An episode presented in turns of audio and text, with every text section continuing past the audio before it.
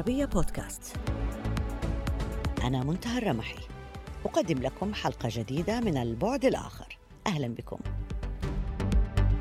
عندما تقرأ رسالة بريد إلكتروني أو تشاهد مقطع فيديو أو تنشر صورة على إحدى الشبكات الاجتماعية أو تقوم بعملية شراء عبر الإنترنت أو تستشير محرك بحث باختصار بمجرد استخدام الإنترنت فمن المؤكد أن المعلومات تمر أو مرت بواسطة كيبل ألياف ضوئية تحت سطح البحر. هذه الخطوط التي تكثر في قاع المحيطات والبحار حسب موقع TeleGeography تنقل 99% من البيانات الرقمية في العالم. هناك أيضا فرصة جيدة لأن يكون الكيبل الذي ينقل تلك المادة مملوكا لشركة الفابت المالكة وميتا المالكة لفيسبوك وإنستغرام وواتساب وبدرجة أقل أمازون ومايكروسوفت.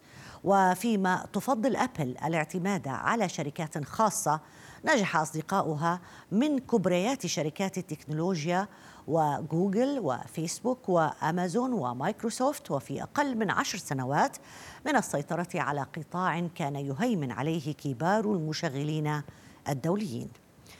سبعون بالمئة من مشاريع كيبلات الإنترنت العابرة للقارات خاصة عبر المحيطين الهادي والأطلسي مدعومة من قبل جوجل وفيسبوك الكيبل يكلف 300 مليون يورو وهو مبلغ زهيد من عشرات المليارات من الدولارات التي تملكها كبرى شركات التكنولوجيا والفوائد منه ضخمة جدا إذ يكفي أن الكيبل الجديد لشركة جوجل والذي يربط الولايات المتحدة بإسبانيا والمملكة المتحدة قادر على نقل ما يعادل المكتبة الرقمية الكاملة للكونغرس ثلاث مرات في الثانية. دفع ذلك بالطبع كبار الأخصائيين إلى إطلاق صيحة فزع متهمة كبرى شركات التكنولوجيا بالاحتكار وجعل حياة الإنترنت أو موتها بأيديها. اسمحوا لي أن أرحب بسيد سونيل تاجاري ضيفنا في البعد الآخر لهذا الأسبوع. أهلا بك معنا سيد سونيل. وباعتبارك أول من أطلق صيحة فزع قبل سنوات بشأن احتكار خطوط الإنترنت. لو تشرح لنا كيف انتبهت إلى هذا الموضوع منذ البداية Uh, first of all, thank you very much for inviting me to the program. Uh, so, if you look at history, لو نظرنا في التاريخ فإن جل الخطوط في العالم أو كلها كانت مملوكة لشركات الاتصالات. لقد كان هناك دائما تعاون بين الدول المختلفة وبين حكوماتها. يمكنني القول أنه قبل ثمانية أو عشرة أعوام تقريبا بدأت كل من جوجل وميتا تنفقان على هذا الميدان. ثم أطلقت جوجل شبكتها التي تمكنها من الامتلاك الكامل للخطوط وهذا يضعنا أمام حالة احتكار تشمل كل العالم. غالبية هذه الخطوط لا تملك الشركات المحلية والحكومية أي دور فيها حتى لو مرت عبر أراضيها وبحارها. ما خطورة ذلك؟ يعني القضية التي نناقشها هل هناك أمثلة عن خطوط وعن تكلفتها غير عن جوجل؟ شركات البيج Tech الأربعة الكبرى وخاصة مالكتي جوجل وفيسبوك الفابت وميتا هي الملاك الأكبر. ومؤخرا انضمت إليهما أمازون ومايكروسوفت بالمشاركة في هذا الميدان. هل من الممكن عندما يتعلق الأمر بالمحيط الأطلسي هل ما زال ممكن نشر كيبل أو كوابل من دون شركات ال Big Tech اللي تحدثنا عنها؟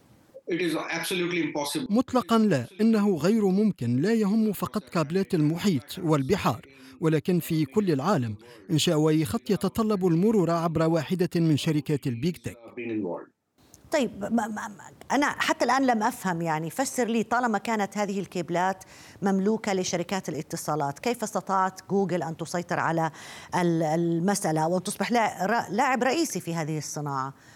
جوجل وغيرها من شركات ال Big Tech. Uh, so I think uh, part of the problem is أعتقد أن جزءا من المشكل يتعلق بشركات الاتصالات داخل كل دولة. فلقوة الصراع الحاد بينها وجد عمالقة التكنولوجيا منفذا للدخول بينها. جوجل وميتا أشعلتا الصراع بين شركات الاتصالات عبر لعبة شراء إحدى الشركات المحلية بهدف النفاذ لدولتها. And ما دام أنه من الممكن دفع رسوم لاستخدام هذه الكبلات، ما الذي يجعل شركات كبرى تستثمر بمبالغ خيالية في هذه الكبلات؟ So if you look at the total investment in submarine cables, عندما تنظرين في إجمالي إنفاق أي شركة تكنولوجيا لإنشاء خط ترين أنه لا يمثل شيئا من إجمالي أرباحها أو أي موازنة لإطلاق مركز معلومات مركز واحد للمعلومات يتكلف مليارات الدولارات ولذلك فإن امتلاك خط ينقل البيانات لن يتطلب إلا جزءا لا يرى من كلفة المشروع كله. لذلك فالأهم لهم هو السيطرة. وكلما كانت هناك فرصة لهم لمزيد إحكام القبضة على الخطوط عريضة النطاق فإنهم لن يتوانوا عن إنفاق المزيد من الأموال. فكرة السيطرة والتحكم من المفترض أن تكون تابعة للحكومات ما الذي يفسر تراجع الحكومات عن الاستثمار في هذه هذه الميادين؟ Uh, uh. غالبية الدول باعت قطاع الاتصالات للمقاولين لأنها رأت فيه قابلية للربح وبالتالي رأينا الحكومات محكومة بمشاريع ورؤى شركات الاتصالات التي لا تملكها من أجل ضمان توفير الإنترنت لمواطنيها. والآن ها نحن في وضع نرى فيه دولة وحيدة هي التي تشرف على عملية استخدام الإنترنت لأن كل شركات التكنولوجيا تنتمي لهذه الدولة ما جعل البعد السياسي أهم من مفهوم المراقبة. ونعرف أنك تقود بشكل شخصي تحرك دولي لتطويق جهود هذه الشركات. كيف كانت ردود الفعل حتى الآن؟ ما الذي فعلتموه؟ Uh, I was the founder of Flag Telecom. لقد كنت أنا وراء مشروع Flag Telecom للألياف الضوئية عام 89 وهو أول كابل ممول من القطاع الخاص لربط قارات العالم بأطول خط من بريطانيا حتى اليابان بطول نحو 18 ألف كيلومتر كما اشتغلت على كابلات أخرى عبر العالم إيه بس هل هل هناك أطراف أخرى يعني تشارك معك؟ هل هناك أطراف اتصلت بك؟ هل هناك من تعاطى مع الموضوع بشكل جدي؟ uh, نعم بعض الحكومات تتحدث معي بشأن أسلوب التعامل مع قبضة شركات التكنولوجيا على الكابلات البحرية لأن هذا الموضوع خطير جدا في كثير من الدول هل هناك طريقة للتعامل مع هذا الوضع الحساس؟ يعني هل ما الذي تخشاه أكثر من غيره؟ Uh, as I said, uh, مثل ما قلت فإنه عندما نرى مثل هذا الوضع السياسي الغريب الذي يمر به العالم فإنه يتعين على كل دولة أن تتأكد من أنها في حال وجود أي أزمة فإنها تحكم قبضتها فيما يتعلق بالنفاذ إلى الإنترنت. والاتصالات عامة من وجهة نظري فإنه من أولويات أي حكومة الآن أن تبدأ بفرض تدخلها في عمليات بناء الكابلات وفي الإنترنت. لضمان أنه مهما كان الوضع فإن نفاذ مواطنيها إلى الإنترنت غير مهدد. Are not denied internet access. أه، هل لك أن تعطيني أسماء بعض الحكومات التي تواصلت معك؟ نعرف أنه هذه السيطرة حتى لو كانت شركات خاصة إلا أنه الولايات المتحدة الأمريكية رقم واحد التي تسيطر على هذه الكيبلات بشركاتها الخاصة أو بالاستثمارات فيها أي حكومات أخرى تواصلت معك؟ فيك تعطينا أسماء؟ Uh, yes, so uh, for example, نعم مثال ذلك الحكومة الهندية. فقد اقتنعت بأن هذا الأمر يمثل مشكلا. لذلك بدأت تطلب آراء الخبراء. ومنهم أنا للنظر في كيفية تغيير البرامج الكبرى القائمة فيما يتعلق بالكابلات. هذه هي المرة الأولى التي تعلن فيها حكومة أنها على وعي بالمشكل وتطلب آراء الخبراء والناس بما يجعلها تضفي على صناعة الكابلات بعدا سياسيا عبر اعتمادها على الذات فيما يتعلق بالإنترنت. دعني أسألك عن بنية اللوغاريتمات اللي هي بفضل المعادلات الحسابية يمكن للمنصات عبر الإنترنت أداء وظائف تهم الشأن العام في جزء من الثانية دون الاعتماد على إشراف سلطة حكومية. ما الذي يعنيه هذا؟ ألا يمس هذا مبدأ سيادة الدول؟ كيف يمكن التعامل مع مثل هكذا موضوع؟ I think uh, just like uh, in every country they look at uh. أعتقد أنه تماما مثل ملف الغذاء الذي تنظر الدول في كيفية التحكم في برامجه بتخزين كمية منه ينبغي عليها النظر إلى الإنترنت وخطوط النطاق العريض بمثل هذه المقاربة الاستراتيجية ينبغي لها النظر في خطط تمكنها من التأكد من نفاذ مواطنيها إلى هذه الخدمة الحيوية في حال النزاعات ومهما كانت الظروف. فمن ناحية الإنفاق على هذا الأمر فهو بكل تأكيد لا يتكلف الكثير ولكنه من الناحية الحيوية مهم جدا لبقاء الدول والمحافظة على متطلبات العيش بين مواطنيها وأيضا بينها وبين باقي العالم. في عالم اليوم يمكن للفرد أن لا يتناول وجبة غذاء مقابل عدم التنازل عن لحظة على الإنترنت. لذلك فقد بات هذا الأمر مهما جدا ويحظى بالأولوية المطلقة لدى الحكومات التي يتعين عليها التحرك بقوة على هذا الصعيد.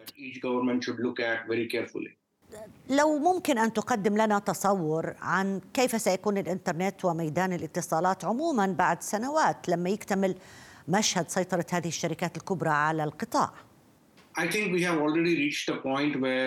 uh, أعتقد أننا بلغنا بالفعل نقطة لا عوده التي من غير الممكن فيها تقريبا أن يتم بناء خط من دون مشاركة واحدة من شركات عمالقة التكنولوجيا الأربع. عمليا وحتى بحكم الأمر الواقع أصبح ذلك في حكم الصعب جدا. وأعتقد أنه بات لزاما على الحكومات الانخراط منذ الآن وعدم إهدار الوقت في هذا الملف للعب الدور الذي تكون فيه بمثابة المنطقة العازلة التي تبدأ الشركات ببناء خطوطها ليس داخلها وإنما بعد حدودها. طيب في سؤال تقني لو سمحت. نعلم أنه جل المعطيات يعني إذا صح هذا التفسير التي يتم نقلها آه، على الإنترنت يتم تخزينها آه، آه، بتبدأ أو تنتهي في خوادم داخل الولايات المتحدة الأمريكية. ألا يعني هذا إنه في النهاية هناك حكومة يمكنها عرقلة سيطرة البيج تك على هذه الصناعة؟ هذا مؤكد. هناك مفهوم جديد يطلق عليه توطين البيانات أي بمعنى تأميمها. وجعلها بمثابة القطاع الذي لا يقل أهمية عن الجيش والغذاء حيث تنظر الكثير من الدول في كيفية تحديد البيانات التي يمكن أن تغادر وما نوع البيانات التي تنبغي معالجتها داخلها وما البيانات التي لا ينبغي أن تخرج من حدودها مثل بيانات مواطنيها المالية بل وحتى بعض البيانات المتعلقة بأعمالهم اليومية وأسلوب عيشهم. فهي مهمة جداً.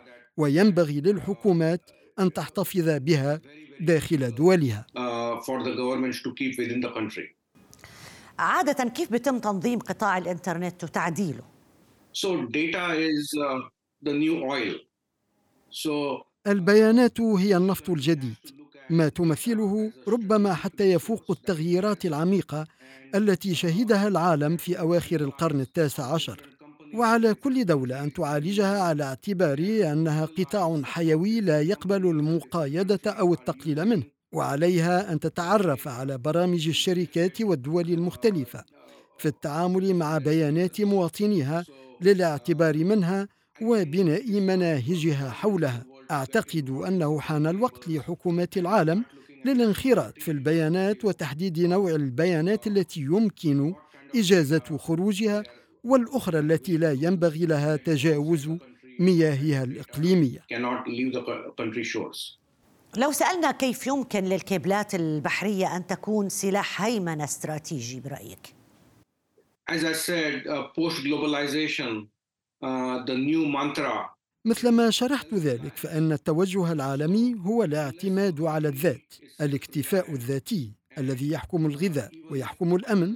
هو نفسه الذي ينبغي أن ينطبق على هذا القطاع بحيث يشعر أي مواطن في دولته بأنه غير مقطوع عن الأرض. ففي حال كانت الدولة مكتفية ومعولة على إمكانياتها الذاتية فحتى قطع العلاقة معها لن يؤثر بها ولن يقوض ذلك أداء مهامها. يتطلب ذلك توفر حد أدنى من البنية عبر كابلات النطاق العريض أو الاتصالات الدولية. ما يجعل الدولة في الظروف المتقلبة مثل اليوم تضمن الارتباط بالإنترنت لجميع مواطنيها. الرئيس الأمريكي السابق دونالد ترامب أنشأ لجنة اسمها Team Telecom. مهمتها الأساسية حسب ما فهمنا تعطيل أي خط بين الولايات المتحدة الأمريكية والصين. هل السبب برأيك يتعلق بالأمن القومي الأمريكي؟ أو بعدم السماح لهونغ كونغ بأن تصبح القوى المالية الأكبر في العالم؟ Uh, uh, لا أعرف ما إذا كان لفريق Team Telecom نية تتعلق بهونغ كونغ أعرف أن هذا الفريق شكله دونالد ترامب في خضم جداله مع الصين وخاصة بشأن تكنولوجيا المعلومات والتطبيقات والذكاء وكل الشؤون الرقمية. لكن يمكنني أن أقول لك بكل ثقة أن الضرر الذي لحق عدة شركات أمريكية جاءها من شركات الاتصال الأمريكية أكثر لا من نظيراتها الصينية وأنها هي التي كانت عرضة لانقطاعات أكثر من الشركات الآسيوية. ومؤخرا لاحظنا أن روسيا حولت مسار حركة الإنترنت في منطقة خيرسون الأوكرانية التي تسيطر عليها عسكريا بحيث تم قطعها بشكل كامل آه، عن الشبكة المركزية للإنترنت في أوكرانيا وربطها عبر بنيتها التحتية للاتصالات هل يمكن أن نشاهد مثل هذه القرارات تمتد إلى دول أخرى؟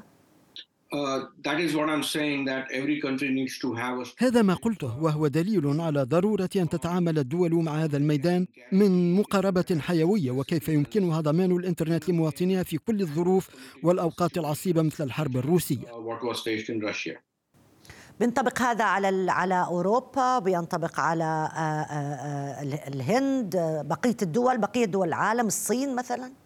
Uh, yes, in fact, uh, the European Union نعم وفي الواقع فإن الاتحاد الأوروبي على معرفة دقيقة بهذه الملفات ويعمل على تغيير مناهجه بشأنها وحكوماته بدأت تنخرط في إنشاء الكابلات لقد باتت تمنح تمويلات بملايين الدولارات لمقاولين من مواطنيها وتبني شراكات لضمان أن يكون لكل دولة أوروبية جزء في خطوط الكابلات بما يضمن الإنترنت وسيادتها على الخطوط. European Union has control over those submarine cables. البعض يتساءل عن دور الاتفاقيات القانونية والدولية مثل اتفاقية الأمم المتحدة لقانون البحار، هل هي عاجزة تماما إزاء هذا ال ال ال إزاء هذه السيطرة على الكيبلات البحرية؟ I think the alphabet and meta أعتقد أن ألفابت وميتا كانتا ذكيتين جدا في هذا الملف لأن خططهما تضمن لهما القبضة على الكابلات بعد أن أنشأتا غالبية الخطوط الحالية فضلا عن خططها الاستعراضية الكبيرة في السماء وبعيدا عن المحيطات ما يشعل أكثر القضية.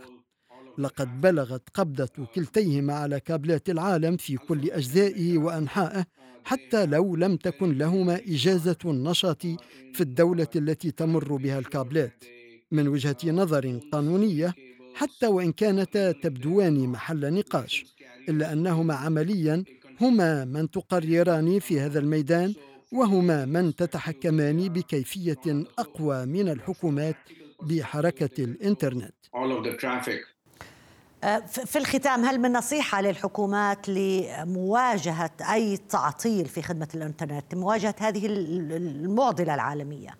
I think every country and every government should do an audit أعتقد أنه يتعين على كل دولة وحكومة أن تقوم بعملية تدقيق ومراجعة واسعة لوضع الإنترنت لديها وبناء برامج جديدة تضمن لها الاعتماد الذاتي والضمانات الكافية والبنية الضرورية الملائمة مثل الذي تم إطلاقه في الهند مؤخرا تحت شعار الهند المعتمده على الذات.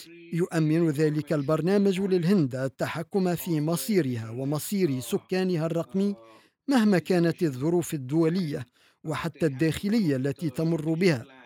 وبالمثل ينبغي على كل دولة أن تحذو حذو هذا المثال بما يضمن لها في حال أي طارئ قيامها بالمطلوب منها من مهام إدارية وأيضا أن تجهز نفسها بالتشريعات وأيضا ماليا ما يجعل مواطنيها قادرين على العمل بالإنترنت تحت أي ظرف. والمسألة ليست فقط الدخول الإنترنت اللي هي هي السيطرة على سيادة الدول. لا أحد يستغني عن الإنترنت الآن سيد سونيل تاغاري الخبير في التكنولوجيا. شكرا جزيلا لك على المشاركة معنا. ألف شكر. إلى هنا انتهت حلقة اليوم من البعد الآخر. يمكنكم دائما متابعتنا على مواقع التواصل الاجتماعي تويتر فيسبوك ويوتيوب كما يمكنكم الاستماع إلى حلقتنا على العربية بودكاست. إلى اللقاء.